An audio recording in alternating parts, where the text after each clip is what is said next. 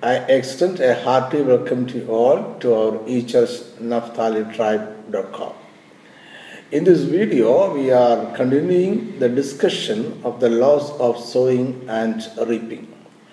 We are discussing 12 laws in this study, but the first six laws were explained in the first part of the study in another video. That video is available in our official video channel youtube.com slash the Naphtali tribe. This is the second part of the study explaining laws number 7 to 12. Before we continue our study to the seventh law, let us watch a recap of what we have been discussing in the first part of this study. There are certain universal unchanging laws that govern this universe.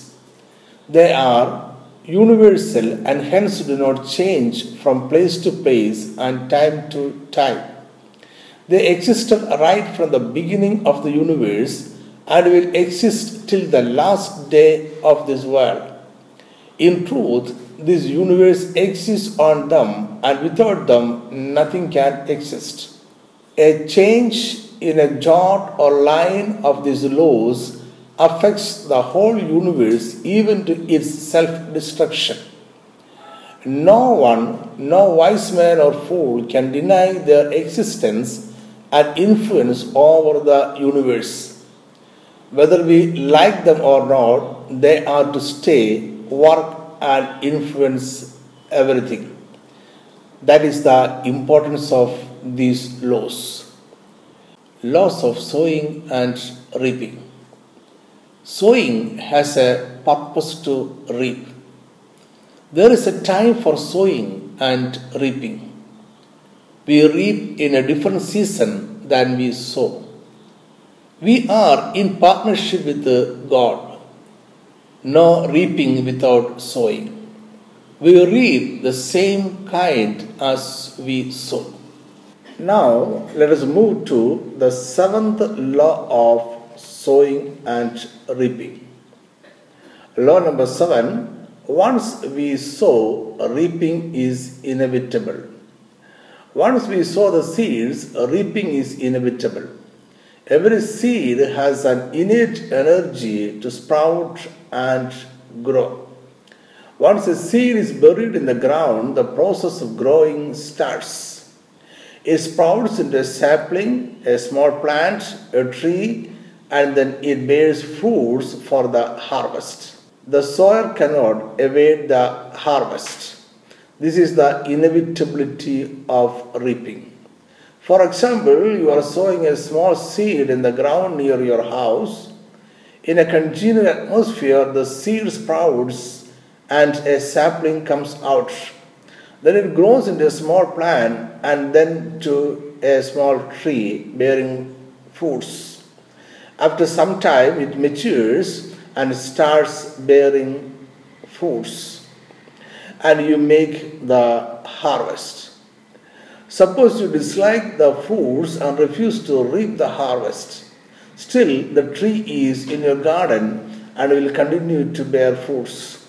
If you refuse to reap, all the fruits of the tree will fall on the ground near your house. The tree will reap itself. Reaping is unavoidable. The awesome truth about reaping is that we reap not only what we have sown, but also what others have sown. This may be good or bad, but we reap the harvest of other humans also. Thus, we reap what our predecessors have sown, as well as whatever our contemporaries are sowing. Our life is not an island that emerged suddenly from the ocean. It has a predecessor and a successor. All life comes from antecedent life. Everything we enjoy today is also the result of the labor and sowing of others. What we reap was planted either naturally or purposefully by God or other human being. We often eat the fruit of a tree that we have rented non labor, and we have the privilege to entering into the labor of others. This is known as the law of inheritance. John chapter 4, verse 38 I send you to reap that for which you have not labored, others have labored, and you have entered into their labors. Though the choice of sowing belongs to another person, often we suffer the consequence. We often inherit the harvest, whether it is positive or negative, good or evil. Remember, we cannot reap a different kind than what has been sown. We are often proud to say that we have inherited wisdom, talents, and special abilities from our forefathers. That means we have inherited a harvest of everything that they have sown. Thus, we reap blessings and joy, curses and sorrow as their inheritor. So, as we saw now, let us keep in mind that our descendants will surely reap a harvest. If we sow good seeds, our children will reap blessings. If we sow evil, our children will uh, reap evil. This law speaks not only about the seeds sown by our forefathers, we are enjoying a comfortable living because of what our contemporaries are sowing.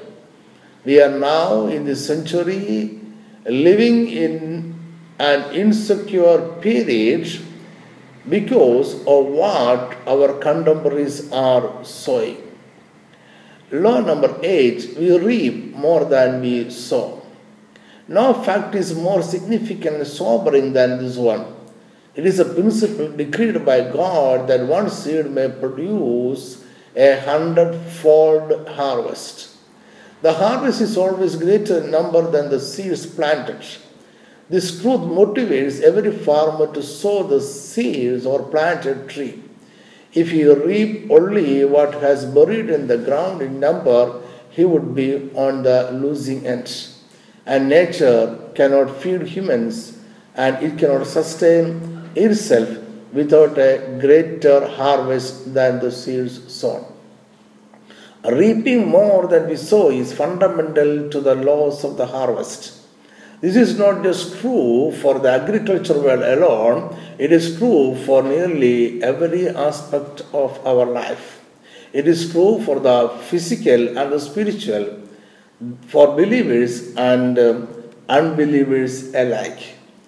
When we sow good seeds, we bountifully receive blessings from the hand of God who is debted to no man. And according to the same law, when we sow evil, we will generally reap more than we sowed. Multiplying the reaping is not man's part. Man can only sow seeds, God multiplies it. Man has no control over it. So man cannot choose what or how much to multiply. All our good deeds as well as our evil deeds return to us in multiplied number. The uncertainty is that God multiplies the seed according to His will. This is the joy of a farmer who sows good seeds and the fear of one who sows evil seeds. Law number nine we reap in proportion to what we sow. The last law we discussed is that we reap more than we sow in number. This law is that we reap in proportion to what we sow. Both laws are related, but they are different. When we say we reap what we sow, it means also that we reap in proportion to how much we have sown. Give more and get more is the law. For example, we have sown one seed and a good harvest may give us 100 fruits. This is according to the law that we reap more than we sow. When we sow two seeds, we reap 200 fruits, and for three seeds, we reap 300, and for four seeds, it is 400 fruits. This is the proportion theory of sowing and reaping. We reap more and proportionate at the same time. The last law deals with the quantity and the amount, while the last law is about God's part in sowing or reaping, The present law is about man's responsibility to sow for a rich harvest. God's part is that whatever is sown is multiplied manifold. Man's part is that, trusting in God's sovereign providence, he needs to sow all the good seeds he can and leave the result to God. In essence, the laws of sowing and reaping mean as now, so then. That means today we are becoming what we will be the rest of our lives. 2 Corinthians chapter 9 verse 6. But this I say, who sows sparingly will also reap sparingly, and he who sows bountifully will also reap bountifully. So give more that we may get more. Law number 10 we reap the full harvest if we persevere. In a popular parable, Jesus narrated the story of a farmer who sowed good seeds in his field. After sowing, he went to rest and sleep. But at night, his enemy came and sowed weeds among the uh, good seeds. As they sprout out, both the good and uh, weeds came up. His servants came to him and reported the matter. They wanted to pluck out all weeds soon, suddenly. But the farmer warned them that it may harm the good plants also. So he decided to wait till the harvest time. At the harvest, he will reap all weeds first and burn them, and then gather and store all good harvest in his granary. The farmer is waiting patiently because he wanted a rich harvest. A good harvest demands perseverance. A wise farmer is a man of patience. Galatians chapter 6, verse 9. And let us not grow weary while doing good, for in due season we shall reap if we do not lose heart. A good harvest is the reward of a good fight. There will come many forces that work against a good harvest. A garden requires continuous labor and care in order to reap an abundant harvest. This is true in the spiritual world as well as in the physical world. Whether we are sowing the seed of God's word in the uh, heart of man or simply sowing seed in one's garden in the backyard, we face opposition, weeds, discouragement, and delay are weapons used by the enemy Satan against us. Satan sows weeds among our good seeds. Satan discourages us through problems we may face in our life. He makes us impatient to wait till the harvest time. Perseverance and perspiration are the secret of success. Endurance and hard labor is the key to success. Law number 11 we cannot do anything about the past. Our last year's harvest might have been worthy of praise or burning. Sometimes the last year's harvest contained portions of both praise and burning. But they cannot guarantee a good harvest this year, neither they cause a bad harvest this year. Last year is a tradition that does not walk along us today. We should not carry it along with us. It is only a memory that shines or dulls but never intervenes in our life today.